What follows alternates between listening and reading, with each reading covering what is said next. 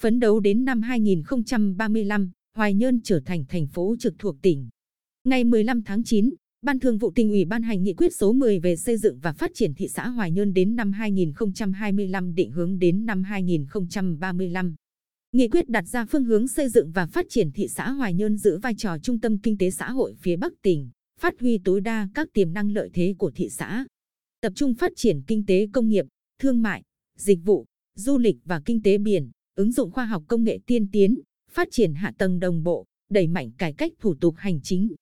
phát triển nguồn nhân lực đáp ứng yêu cầu phát triển của thị xã. Phấn đấu đến năm 2025 thị xã Hoài Nhơn đạt ít nhất 70% tiêu chí đô thị loại 3 và đến năm 2035, Hoài Nhơn trở thành thành phố trực thuộc tỉnh, là đô thị hạt nhân phát triển theo hướng đô thị xanh, bền vững.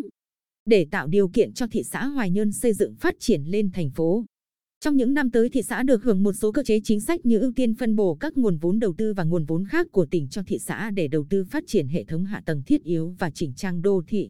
Để lại ngân sách, thị xã hưởng 100% tiền sử dụng đất đối với các dự án do thị xã xúc tiến kêu gọi đầu tư và tiền thuê đất đối với các dự án doanh nghiệp thuê đất nộp tiền một lần phát sinh trên địa bàn thị xã.